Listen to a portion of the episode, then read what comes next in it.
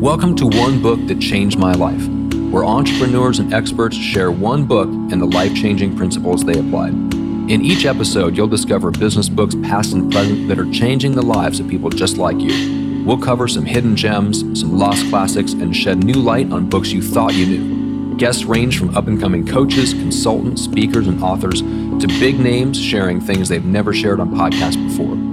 I'm Matt Johnson, agency owner, podcaster, and author of Microfamous.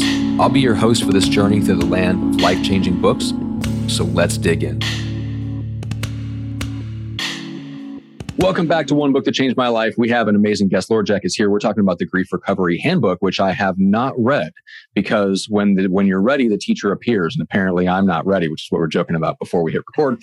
Uh, so this is going to be a really fun and very interesting and probably deep conversation because we're going to talk about how the book impacted her life. And if you don't know Laura, you absolutely should. So in addition to being a keynote speaker or corporate trainer, she's developed a, an entire Compassion Codecademy, which she might mention a little bit about. She's the author of the Compassion Code uh, and really helps heart center leaders get to a point where they get over compassion fatigue so that they can actually show up and be genuinely not just helpful but impactful. As one of my clients said there is a big difference between being helpful and impactful. Uh, and if you are a heart-centered person uh, that is sometimes hard to do. You know i grew up um, in a religious household. So I remember reading stories of people that would go into mission work and they would burn out to the point where they they left the work or they uh, had to abandon their family uh, and their kids hated them. Like there's there's a definitely a way for you. There are certain personality types that are drawn to overcommitting, overserving, and essentially getting trapped by their own compassion. So Laura helps those people balance all those things out. So first of all, um, Laura, thanks so much for being here and welcome officially. Thank you so much. Thanks. I really love hearing you share what I do and who I am. So thank you. good. well, hopefully I can give you a good intro. Uh, but the best intro is from you. So when you run into somebody in the circles that you run in, how do you explain what you do? Very similarly, actually, to how you just said it. I'm like, damn boy, you did great. um, no, you did. You did really. I mean, I I feel like what you're saying is so beautiful because you said um, people whose families. One of my core values is integrity. And mm-hmm. one of my greatest intentions in life, I have two little kids, is that my kids never say, like when people are like, your mom's so amazing and she helped us and she did this. And they're like, well, you don't really know her. Yeah, that, exactly. Like yes. that is You're talking about the, the person thing. that told me to clean up my room this morning. That person? like, yeah. Exactly. so my intention is to always be in integrity and authentically myself everywhere I go. Um, and, and so that as a heart centered, compassionate leader who has an impact and a mission, in life to help the world be more emotionally resilient, intelligent, and healed. Um, that you know the people who I love most don't get left behind. So. Yes, that that is definitely hard because it's easy to get focused on the big impact that you're making, and then you start to forget about the people that are closest to you that are actually your primary responsibility. Okay, so uh, I just I did want to mention that in the service of uh, the work that you do, you have trained something like a thousand uh, grief recovery trainer counselor type type folks that have gone through that program. You're the youngest trainer in the history of that program, as I recall, if I if we talked about that correctly. Um, so you you have you've got a ton of experience in this, right? So we're gonna we're gonna set the scene a little bit. I want you to take me to back to before the book came into your life. Uh, what were you doing? What was your life like? Maybe a little bit about your business. I don't know if you're in business for yourself at that point or working in corporate by that point. But yeah, set the scene for me a little bit. What was it like? So we'll rewind because I the book came into my life in um, January of 2012, I think, or maybe it was no, sorry, January of 2013. So okay. we're going to rewind before that because it was 2008 when my mom was killed and right. run over by a car.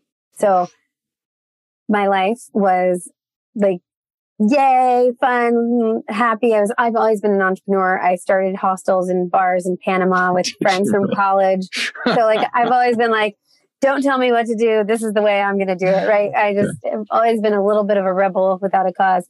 Uh, but my friends and I moved down to Central America, uh, started hostels and bars. And so that was my life and it was fun. I had just met my future husband, mm. um, living the life of my dreams, uh, pretty in love and excited about life. Mm. And then my mom was run over by a car. Mm. And it was shocking and tragic and life altering. And uh, the wind went out of my sails. And I mean, to say the least, really. But um, my mom, who was my very best friend and my favorite person, um, it just destroyed me. And I did not know how to go forward because I didn't even know who I was without my mom. I was only 25 years old and I was just kind of at the precipice of adulthood, really, yeah. and still very much attached. Even though I was living abroad, I was very much attached to my mom. And and so her death really just it was the beginning of my own kind of awakening journey, hmm. um, my own kind of discovery of myself. And so so I kind of, I actually just did an Instagram live on this, but I went to massage school because I needed to learn how to receive. And then I became a health coach because I needed to learn how to actually be healthy in mind, body, and spirit. And then I created a program for holistic healing. Like literally, like everything I did, I teach so I can learn stuff. That's like that's really how I learned. Yeah. So I learned, I became, I created Surviving to Thriving, which is like a holistic approach to healing after loss. And yeah. that was because I was trying to answer the question, who am I now? Okay. Who am I now without my mother? Who am I now with, you know, I, I also ended up leaving my, the work that I had been doing down in Panama.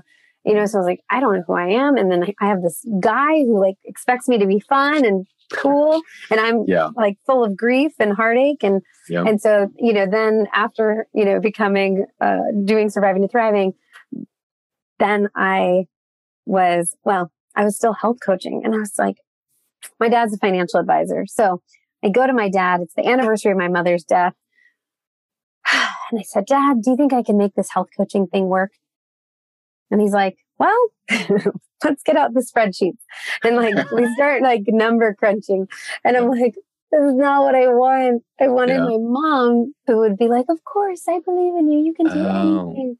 Yeah. Right. So I like go to my bedroom. I'm at my home, like the family home I grew up in. And I go to my bedroom and I'm like crying. And I was like, I wish my mom were here. She would know what I should do with my life and if this is right. I was kind of feeling like it wasn't right because I didn't like telling people to eat kale and I just like wasn't really good at health that? coaching. Yeah. I, I know it wasn't my forte. And some people are amazing at it because they are really good at recognizing, you know, food is medicine. And I do yeah. believe that. Yep. It just wasn't my path. Right. So I'm going to go spiritual on you for a second, but that night in my in my sleep as I was calling and requesting my mom's help, my mom came to me and um, I've never had any experience like that before. And so for me, it was really uh, alarming. But mm-hmm. I woke up at like four in the morning and I was looking around my room like, where is she? She's here. I can feel her. Like I felt her presence. I, again, I never had felt that way. I have since, but man, I, I was like, where are you? Like literally like whispering, thinking mm-hmm. she was there in my room. Wow. And I started getting this message love, loss, love, love, loss, love, love, loss, love. And finally, I like kind of like, fine, get my phone out because my husband's sleeping. love, loss, love, love, loss, love. Like, okay. And then all of a sudden, more stuff started coming. Okay. It was coming in too fast. So I like left my room. I'm a big journaler. I always have my journal. So I like grab my journal, I grab my pen, I go to the other room like just writing. I wrote for four hours. Wow. I drew my logo. So if you ever go to laurajack.com, there's like a little, um, there's a little tree with some leaves like falling on the right. And like, it's like the tree of life, but it's like birth to death and the re- like rebirth. And, um, like I drew my logo. I wrote like the copy. I wrote surviving to thriving. Like all my pro, like it was the craziest. I wrote my first keynote that I ever gave. And the next morning, the last interaction I had with my father was me being crying and being like, you don't understand. And like running to my room. And, and he, he, I woke up and like, dad, mom came to me in the night. And he's like, okay. Yeah, I was going to say financial that advisor. Is, I'm sure, I'm sure he believed you enthusiastically. Yeah. Yes, he did. Um, so he's like, so I was like, do you want to hear what I, like what I, the messages I got? And he's like, yeah. okay. Cause he's curious. He's a curious yeah. guy. And so I read him what I had written, all of it, like four hours worth of writing. I show yeah. him my logo. I'm like, and he's crying. Really? He's crying. Wow.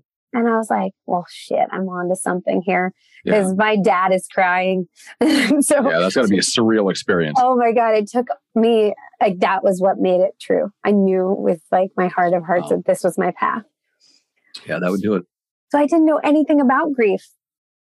I did, I had done everything wrong in many ways. I did a lot of good things for my own healing, like all the stuff that I had done with surviving and thriving. I call it like the yin healing. It was all the feminine, like it was like massage and acupuncture and tapping and like I was literally willing to try anything, yoga. Like mm-hmm. I did all the things to help my body heal. And then I was looking for the yang. So I was okay. researching and writing and I was like, what do I know? You know, all this, what do I know? So I'm researching and I'm writing and I'm like looking into all this stuff. Mm-hmm. And then I found this book. okay. And I had read so many grief books at that point. So I, I was reading and reading and reading because I was like, I need to figure out how to help people with this because I don't know if this is what I'm supposed to do. Love, loss, love, help people love their life after loss was how I interpreted it. Yeah. And I was like, how am I supposed to do that? So I was looking at all these books and just, I always found something wrong with like every book I read. I was always, because I was looking with a critical eye. Okay. You know, I was like, okay, well, that's good, but not quite it, you know? Yeah. So I find this book down Grief Recovery Handbook, the action program for moving beyond death, divorce, and other losses, including health, career, and faith. I was like, huh, that's interesting. Okay. So I order this book and I read the first 58 pages in like as fast as a person can read. and I was like, oh, I mean, this is the original book and it's all yeah. highlighted. Yeah. Um, and I was like, oh my God, this is it. Yeah. And I remember that night I fell asleep and in my dream, I dreamt that my husband died. Oof. And I was devastated, but I was holding this book in my hands like this, like across my chest, like I was hugging it. And my thought was, I'm so glad I know what to do. Right.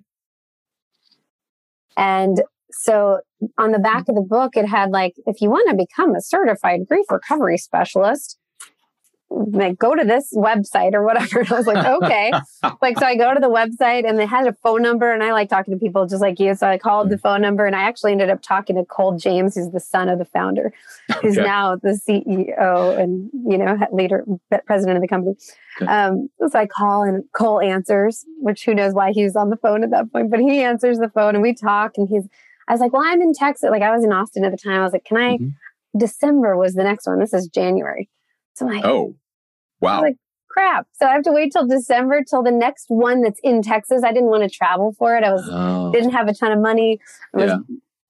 And so I was like, all right. So basically for the next 10 months or 11 months from then, I sent this book to like everyone I knew who'd ever been through any kind of loss and was like, Do you want to go through this book with me? Do you want to go through this book with me? So I went through and did my own, like in the book, it like gives you instructions. So I like, I took like, doing it. 25 people through the book. And then I did an online group program, which like later I found out I wasn't allowed to. And now I teach the advanced training, teaching people how to do what I did without permission um, back in the day. But I did, I took so many people through that by December, when I got to my training in Houston, Cole was the teacher. and, and I had, I already knew this book inside and out. I had taken yeah. so many people through it. And at the first break, he comes over and he's like, hey, "Can I talk to you?" And I was like, "Sure." And he's he's our age, young guy.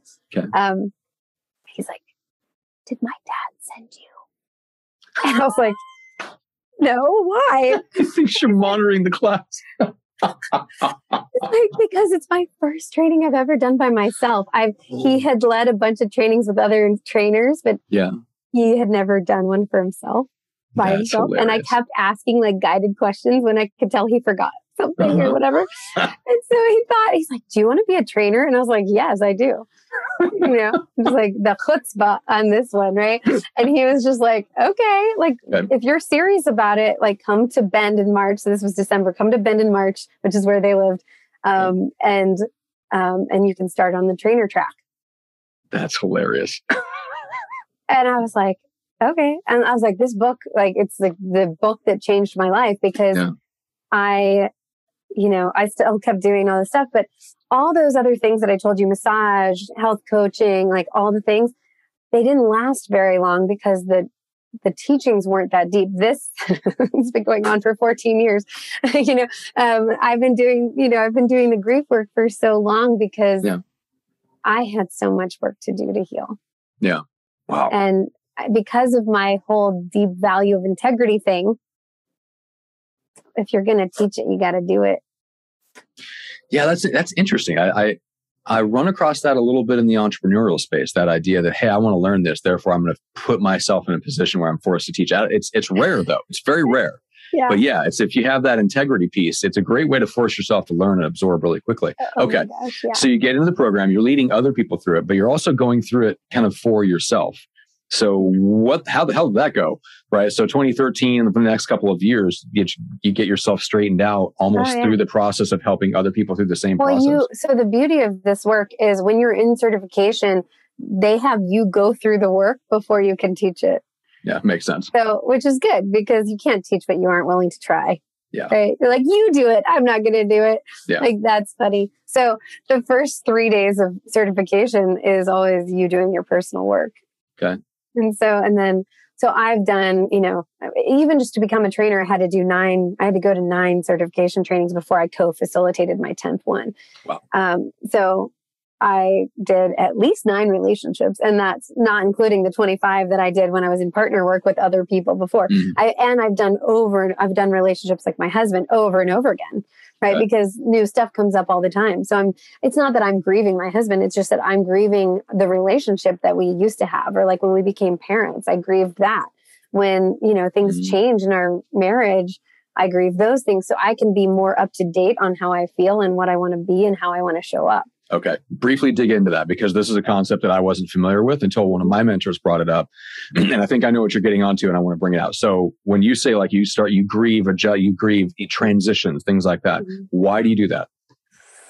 So let me share the definition of grief from this book because I think to me it's the most profound and eye opening and heart opening definition that I've ever come across. So grief is the conflicting feelings that come at the end of or change in a familiar pattern of behavior. I'll say it again. Okay. The conflicting feelings. So it's not the bad, sad, terrible feelings. It's the conflicting feelings that come at the end of or change in a familiar pattern of behavior. So, Okay. milestones, getting Mhm. married, having a baby, getting a promotion, losing a job, retiring, um, like COVID, staying home, not getting to have your wedding the way you wanted it to be, Right. right? Like death of loved ones, estrangement, like death of less than loved ones Mhm. Right. people you wanted to love, but you never did. People you wanted to know, like your dad, and you never did, right? Mhm. Those are grieving experiences. We grieve aging. We grieve beauty. Mhm. We grieve failures that we think of as failures, which I think of as feedback, but failures enough, Mhm. right? We grieve change. We grieve when we move. We grieve when our house burns down. We grieve when our children have diagnoses. We grieve when our when we have diagnoses, Mhm. right? Like life is a grieving experience because we constantly are in conflicting feelings when things are changing and everything's always changing. And the more quickly we can identify what those conflicting feelings are and honor that all the feelings we have are valid, Mhm. the more quickly and easily we can move through them. Hmm. And the more beautifully Okay. we live our lives. Hey, it's Matt, and if you want to turn your expertise into a lifestyle business without spending all day on social media, that is the question I am obsessed with. And you can get all of my podcast episodes, articles, sketches, videos, etc. It all goes into the Microfamous Field Report, which is available only on Substack. So go to microfamous.substack.com, enter your email address to get access for free. And now, let's get back to the conversation. That makes sense. That that expanded definition makes a lot more sense. That that was that my my mentor kind of exposed me to that idea, which I would have never considered. But you're so right. We think of grief as only having to do with some devastating, like what you know, what you experience and what everybody experiences when they start to lose loved ones. We go, we we confine it to that space, and you definitely don't think of it as you know, like when you get married or something, you you have to grieve the loss of you know just that that state Your of being. you know? independence. Your Independence, your yeah. it's like my dad when he was in graduate school he got like 17 job offers he was like it was so fun everybody wanted me and then i chose a job and then it was over. Yeah, Like, exactly. you know, and you grieve being desired. Like, Yeah. even when you're in- like, you go from being single and you have a relationship and yay. And then also like, oh, now I can't like sleep with other people anymore or Mhm. like, you know, whatever, you know, the thing is. And, Yeah. and I don't, I don't want to make light of any of it because it's all very real. Yeah. Um, COVID has been a major awakening of understanding grief on a different level. Oh, that's interesting. That's I have not heard it put that way before. Would you like me to expand on that? I then? do. I want you to expand. I'm leaving space Yeah. for you to do exactly that. I was like, Go. is I was like, I'll hold space too if you want. um, so, yeah, uh, COVID to me has pulled the scab off, and it has exposed all the infected, unresolved grief and wounds that we have been avoiding, ignoring because we could stay busy, stay distracted, and Mhm. just use TikTok all the time or whatever, you know, right? Like right. No, that makes a lot of sense, uh, and I'm sure it made a lot of people curtain. really uncomfortable. that's why we've seen so much suicide, so much divorce, so much abuse, so much estrangement. I mean, domestic violence has never been higher. Like Mhm. these things are happening because we don't have anywhere to run and hide. Yeah. And so we're hiding in booze, we're hiding in technology, we're hiding in food. We, you know, we use these things to distract ourselves from the real feelings. Um, I have to read you something else from another book, if that's okay. Yeah, hit me. Okay. There's this amazing book that I just found called How to Be an Adult, which I think is so awesome. Seriously? Yes. Okay. And it's an old book. It's an old book, but it's funny because I found it on vacation at, like at the Airbnb I was staying at. Okay. And I told, I was like taking pictures of the pages and my husband's like, are you going to take a picture of every page of this book? because it was so good that I couldn't help This myself. uh, David Richo or Richo? David Richo, David Okay. Richo. Yeah. And it's an old book. Like it's not Yeah. new, but it's been redone. Um, Yeah. I, I took so many pictures and I have to flip through for just a second. Um, but I'm going to find adding to cart. Uh, yes. So Oh. 1991. That it is. It's. Uh, I love books like and that. the That. guy Uh, was born in 1940, so he's been around, oh wow. right? So, okay, I have to read you this part. It says, um, I can't see what happened on the page before from the picture. So it says, crises help us advance on our path as long as we integrate them instead of interrupting them. Okay, so I'm going to read you more. Some Okay. examples of the alternatives appear on this chart. Okay, so Okay. I accept loss and I integrate it by grieving. hmm I interrupt it by denying, blaming, or regretting. mm I accept rejection by grieving and taking it as information, not meaning anything about me, right? But information that, oh, this isn't the right path or this isn't the right person or whatever. Mhm. I interrupt it by losing self esteem or avenging myself or another. Mm. Okay. Okay. My mistakes, I accept my mistakes. This is the last one I'll do. Okay. I accept my mistakes. I integrate it by amending, apologizing, Mhm. I- or I interrupt it by shifting responsibility, covering up, or having remorse without amends. which is which is the easier thing to do. Yeah. It's like, I'm going to feel really shitty about myself and then I'm Uh-huh. not going to apologize because I have pride and my ego doesn't want me to. Right. Exactly. Right? So just simplifying it down. But basically, like we can integrate by actually doing the grieving work to heal, Right. to move Yeah. through, to feel the feelings. And again, that's like what I do. So for, Mm-hmm. for my job, or we can interrupt them by pretending that we're fine, by, you know, being strong, by waiting for time to heal us, by using, you know, um, external things to distract us, like alcohol, technology, food, whatever it may be, which is Mhm. fine. It's not like, it's not to shame people for having those as they're coping. It's just recognizing these coping tools used to work, but they're actually not helping me integrate or grow. Yeah, exactly. Yeah, and that was that. That's something that I was exposed to by one of the the. We were talking about the book beforehand, just acceptance and commitment therapy. That whole there's a couple of books in that space, Yeah. but yeah, it, it brings awareness to the coping mechanisms, and you go, okay, great, that's fine. They serve their purpose, but now that you're aware that that's what you're doing, then you can start fixing the underlying stuff, and you can just use this, them for enjoyment rather than distraction from the feeling of the emotion. I'd never thought of it that way. So yeah, I mean, awareness is a lot of the, uh, you know, you can start to fix things once you dig into that. But anyway, yeah, that's that's fantastic. I love it.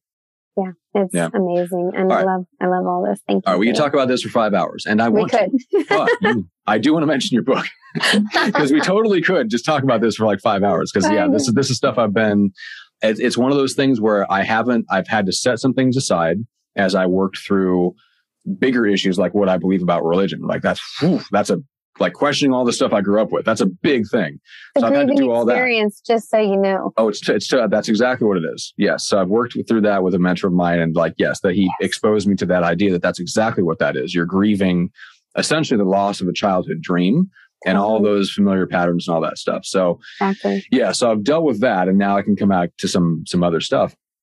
But yeah, it's it's definitely something I had to work through. And you're totally right. Like you, the teacher does not appear until you're ready. There was years of like growing the business where I'm like, I I know that stuff is there. I can't deal with it. I've got to just be in tactical action mode for a while. And then once the business got to a point, they're like, okay, now I'm at the point where I can start turning to this stuff. And it's yeah, like it's it's hard to be okay with yourself when you're not at that point yet. Yeah. But you kind of have to just be okay with it. And So- sometimes your business stops you in your tracks because it wants you to face the things, the harsh realities that you're avoiding. That is true. And you have to grow before you can grow. That is very true. Yes.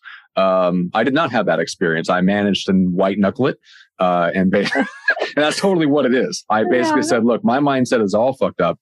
I don't know what to do about it right now, but I know how to put one foot in front of the other and do good work for people. And I was very fortunate that that solved enough of the problem. So yeah, you can definitely, you know, like I always encourage people to white knuckle it, just like I do. I'm, I'm the example here. Um, okay, so let's uh, let's finish with the compassion code. So tell me a little bit about just what's the big idea of the book and the thing that you Yeah. hope that people take away from it. Yeah. So I mean, I'll try to give you the brief because you know I can't do brief very well. So we'll do the best we can.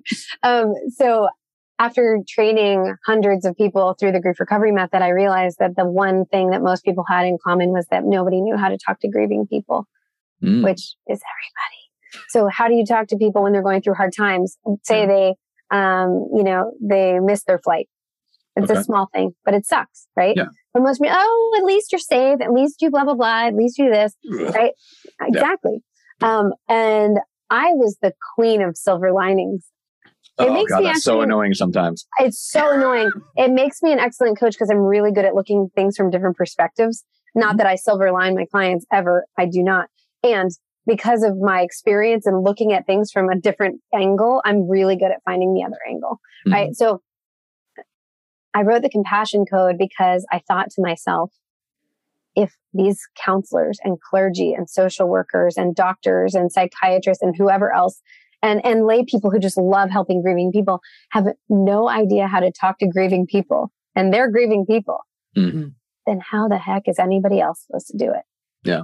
And so I wrote the compassion code, how to say the right thing when the wrong thing happens. And really the undercurrent is without burning yourself out Right.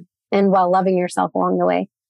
Because, and so I, I'll, um, the first thing, the opening line just says, um, dear compassionate warrior, does it ever feel like you have a sign across your head that says, tell me your troubles? You know who you are. You're the front line of humanity, the compassionate undercover caregiver. You work with people daily, either personally, professionally, and you support them through their troubles. Hmm. And then I, I say, thank you for, thank, I start by thanking, saying thank you. Thank you for being on the front lines. I know it's not always easy. Thank you for caring enough to ask. And more importantly, for caring enough to listen to the answer. We need more people like you on the planet. And so it's basically my guide to helping people actually show up effectively without burning themselves out along the way. Um, and, and to give them a, you know, really practical and inspirational guide to help people in their lives so that they're like, oh shit, my so and so is going through like had a miscarriage or their dog died or their best friend, um, you know, is in the hospital or what do I say? What do I do? I don't know. Mhm. Well, I, I wrote it all down so that people didn't have to have that feeling anymore of I don't know.